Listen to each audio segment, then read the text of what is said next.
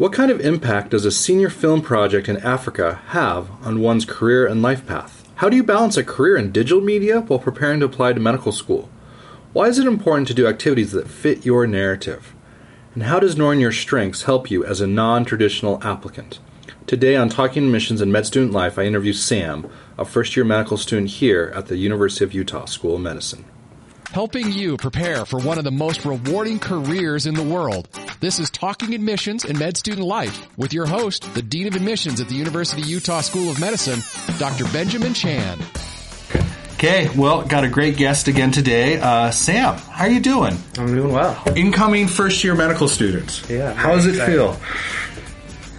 Uh, Like a long journey that's just about to start, and I'm very excited. Yeah. When did the dream of becoming a doctor, where, where did that start for you? I mean, as a kid, everyone toys with dreams, right? For me, the, the reality hit uh, after I graduated college, and I was on a humanitarian trip trying to find out my next steps. Spent some time with a physician who was treating patients there. And since I speak Spanish, I, I made a really close connection with one of them who was given Uh, a prosthetic to help him get back into his life. Mm-hmm. And because of social media, we connected again on Facebook. He kept up with me, and just seeing the changes that that made in his life over the next few months, and not only in his you know morale, but being able to go back to work and, and provide for his family, mm-hmm. showed me the differences in, in in the ability to help others in humanitarian work versus like medical work, which I think can really be sustainable if done correctly. So So it said uh, have, this happened after you graduated from college. Right. So what did you study undergrad? I studied digital media at Utah Valley. So a big jump. Yeah. You know, going to medicine. Yeah, So- I originally had gotten a software uh, job at, at a software company down in Lehi, Mm-hmm. and while working there, was kind of looking for something else, thinking that I wasn't quite didn't feel content. jazzed, yeah, Yeah. with the field. So Mm-hmm.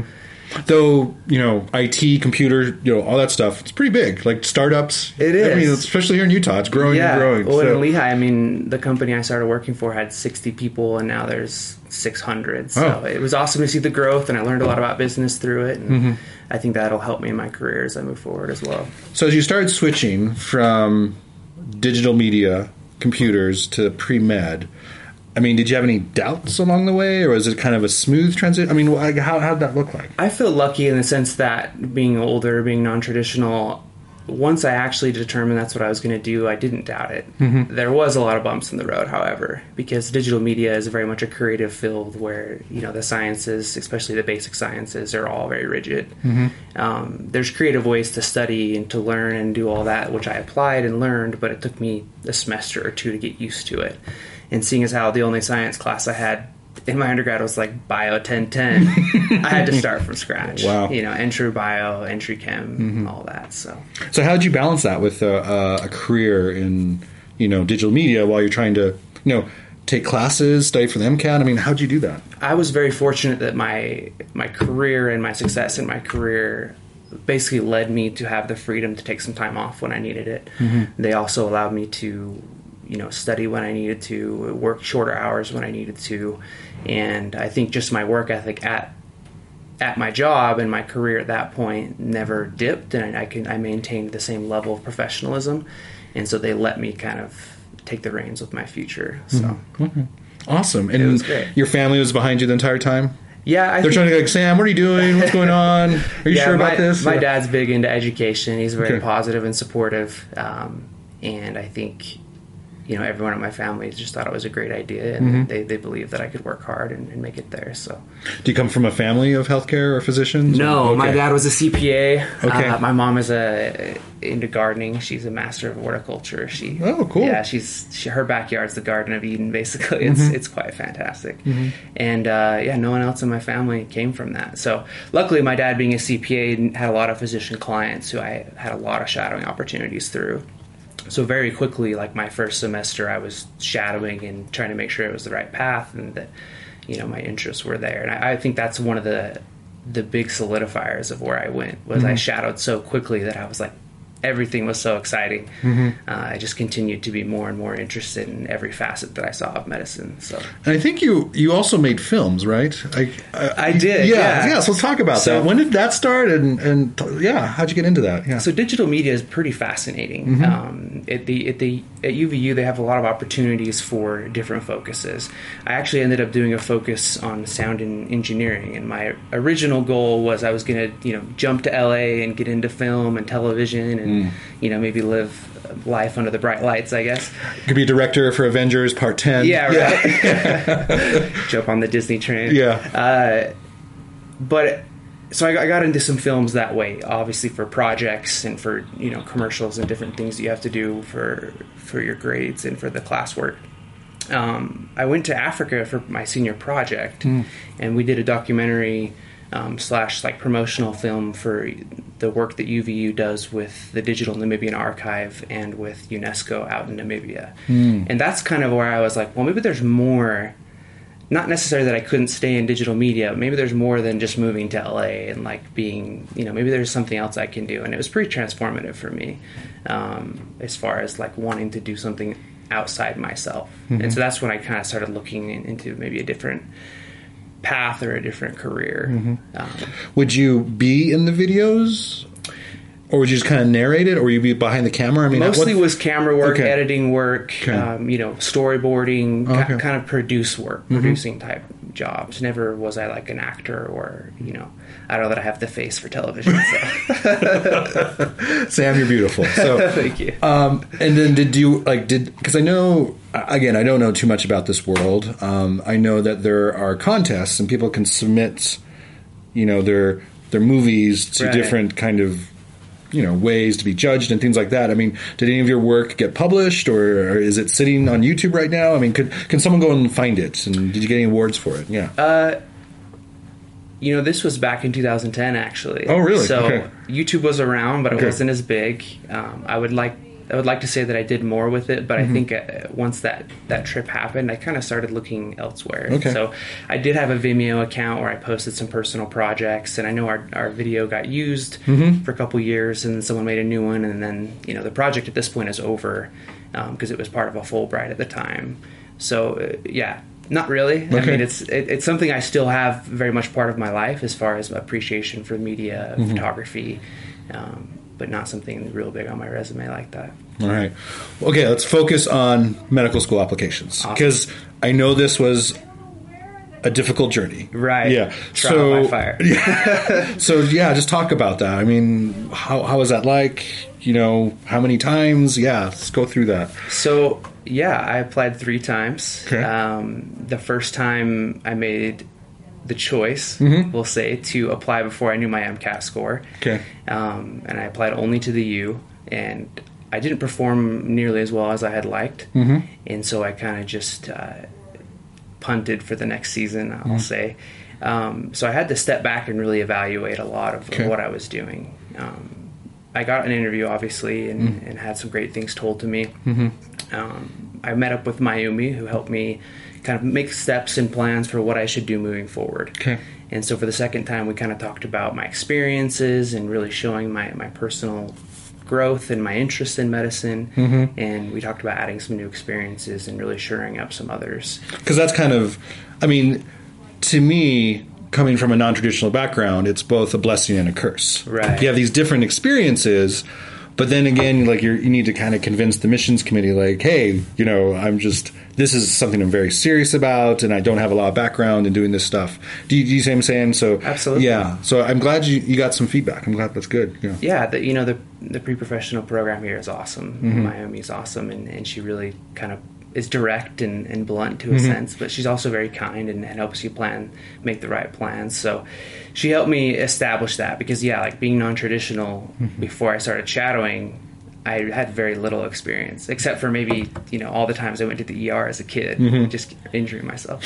so the the experiences that I added, I felt like really helped solidify my interest, but also show you know my story. Mm-hmm. And I think that's one of the important things is when you add experiences, don't do something that looks good. Do something that fits your story, that Yeah. fits your passion. Your narrative. Yeah. Right. Who you are. Yeah. and what you want out of medicine. Um, so for me, I really want to do global health. So I continued to add things like that. Um, locally, I, I continued to work at Maliheh because I love working with the Spanish population, and I think over the course of my applications, you know, I, I ended up uh, working there for about three years. So that really showed. I I think to the committee that you know I was serious about this, that I wanted more experience, and you know that I was a big part of jumping into that. So, Did you ever want to give up? uh, no, Okay. you know, I thought after this last round, um, if I didn't get in, I, I may need to not reapply right away. I may take take a break, get a master's, or, or really Well- take a step back. But This last round, you got in here, obviously, but I think you got into other schools too. Yeah, so like it was kind of like acceptances, this validation. it almost. was, yeah. it- you know, when I got my first acceptance, I actually was just coming back from from New Year's in Costa Rica, and I was so elated. It was it was so crazy to just kind of see it come full circle. Um, but I think for me, with this last time, there's a couple things that I did really well that I you know, as a non-traditional student, it's very hard because a lot of times you don't have anyone to talk to.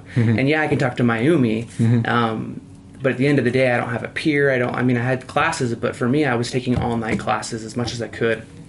I didn't go to a lot of the study groups because I had to go back to work. So a lot of times you don't form the same relationships when you're working full time and studying that you might normally, you know, as a student. So I didn't have a lot of peers to connect with. Um, so I actually met. I found out a friend from college had gone to medical school. His, his name's Dr. Oleski. He's actually doing a residency in UCLA now, and he really helped me this last time. Really form my narrative and help ask the right questions so that I could maybe you know, just better paint the picture, you know, my hopes and dreams in my application. And mm-hmm. the funny thing is, not a lot changed, but a lot of it's just contemplating mm-hmm. who you are, why you're here, mm-hmm. you know, and, making sure that shows on paper. It's like it's like a creative writing process, basically. Um, and then obviously I retook the MCAT, which. Mm. You did much better, if I recall. I did much, much better, better. yeah. Yes.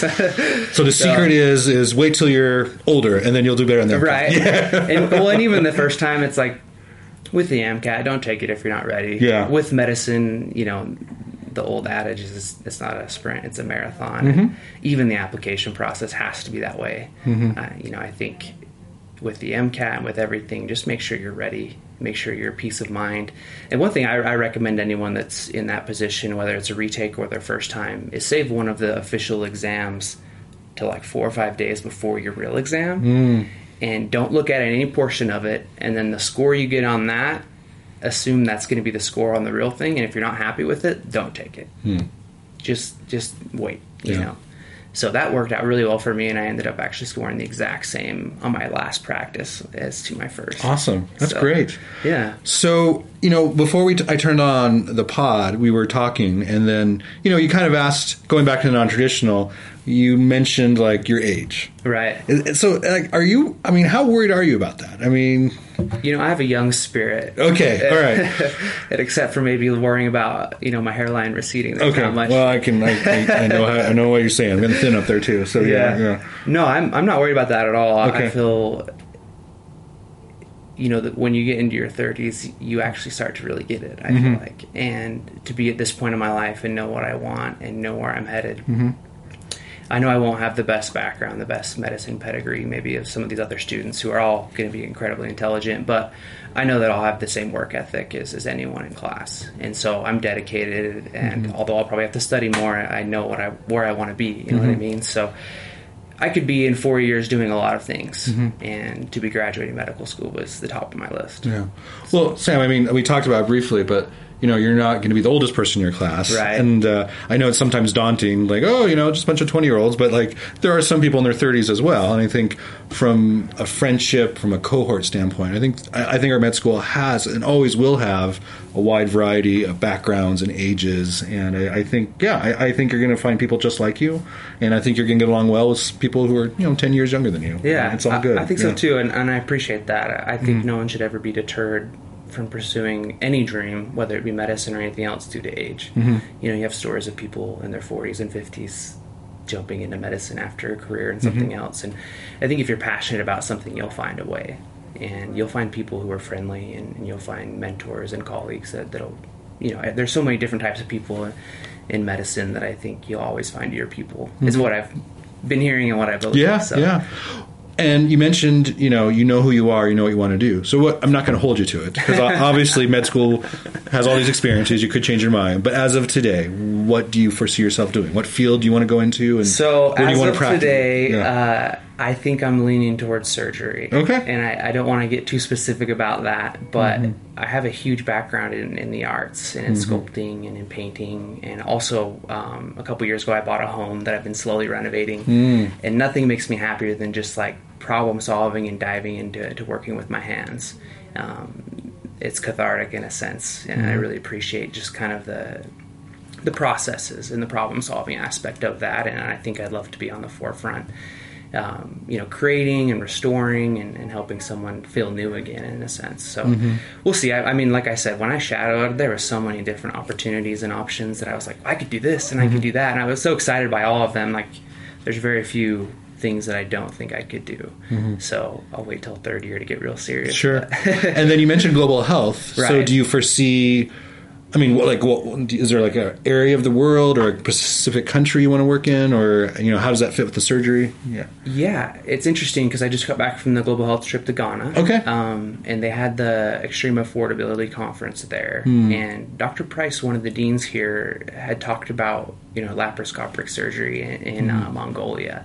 And it's interesting because a lot of times you think surgery and global health they don't quite connect, but the reality is, you know, a lot of times when you set the standards for surgery, mm-hmm. all other aspects of healthcare improve. Hmm. And then also in, in Mongolia, he talked about gallbladder removals. And when you do that laparoscopically, even versus normal surgery, it actually helps their economy because people are able to return to work five days later. Hmm. They have much less, you know, uh, downtime. They're healthier and, and everything about that. So it actually got me really excited and I think surgery will tie hand in hand with that. And I'm lucky because I can focus on global health without necessarily making that a specialty. So I'm going to continue to do trips like next summer and you know look for other opportunities to do similar public health, you know, and maybe research or volunteering here in, in Utah. You, so you mentioned Costa Rica and Ghana. Where where else have you gone?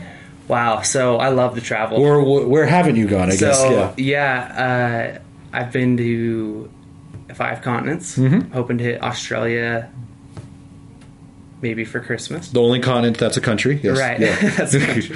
Uh, so I've been to about 30 countries. Okay, Uh, wow. Back to your original question, I guess, and to explain where I've been. Um, when I was younger, I served an LDS mission in Uruguay, and I love South American culture. I, Mm-hmm. I really love the language. I love the people. I love their music, the, their personalities, and I think I'd like to eventually set something there long term because I think I do think global health has to be you know dedicated and sustainable and in any way that you do it you know you have to go back you mm-hmm. can't just do these one-off trips to really have something you know beneficial long term so i'd like south america i think but i do want to experience other aspects i know the global health program here does trips to nepal and india and now that i've already done ghana i can maybe do one of those and just get another breadth of experience and see how that goes That's cool.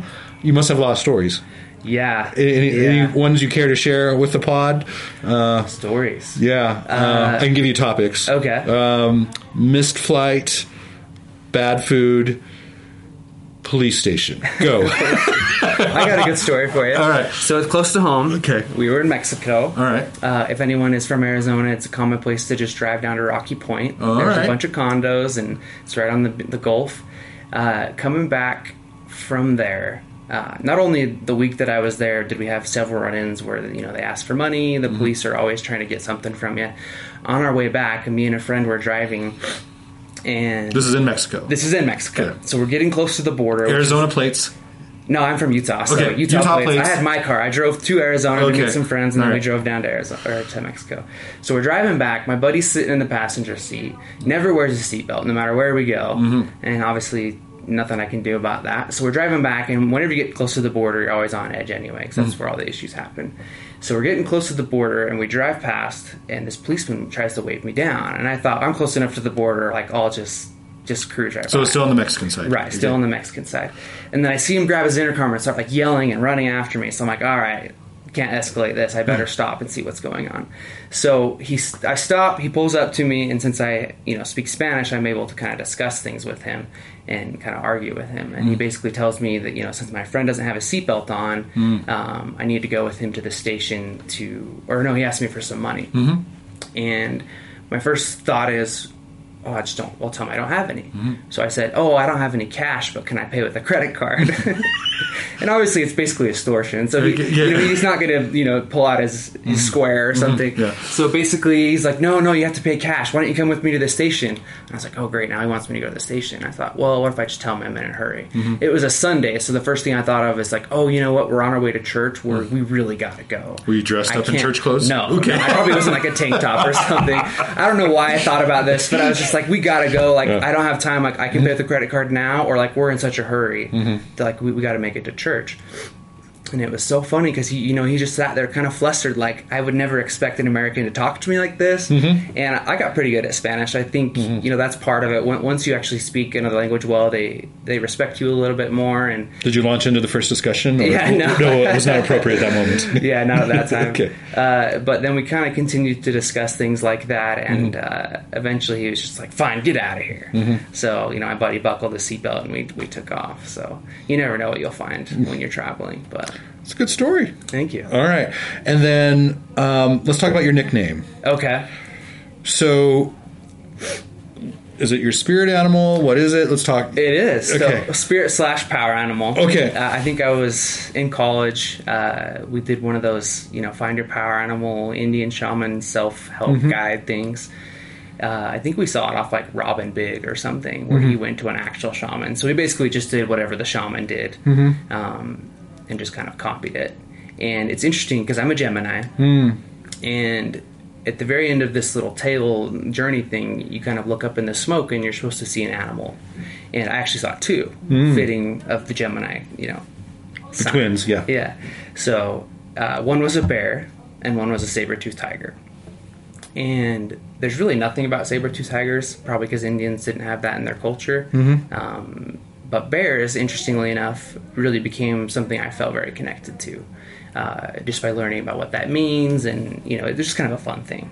And interestingly enough, this was years and years before I, I planned to get into medicine, but um, bears are always known as across all cultures, whether it's in Russia or Native Americans or anywhere that there's bears, they're revered as very wise old spirits that are traditionally seen as the shamans and healers of their tribes.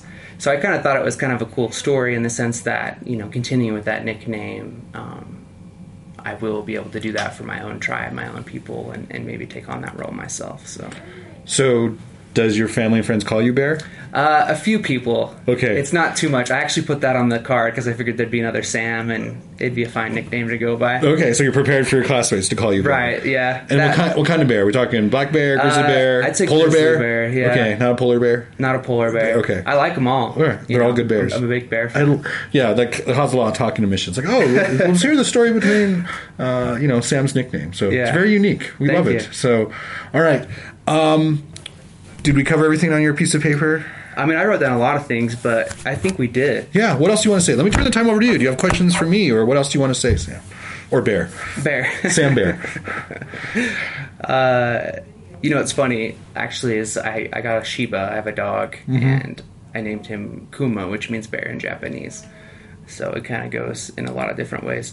And, and I think there's a picture of she, of Yeah, Kuma on the back of your card. is. All right, yeah. He- Quite a few of your classmates have animals. a lot Yeah. of dogs. We've noticed. Yeah, Yeah, so- I think it'll be fun to get out and, and bring the animals out, whether we go hiking or whatever. So, no, you know, I think as a non-traditional student, the last thing I'd say is just, you know, use your strengths, focus on who you are, and most of all, you know, when you're writing your story, uh, find a real mentor, find someone who who went on a similar path.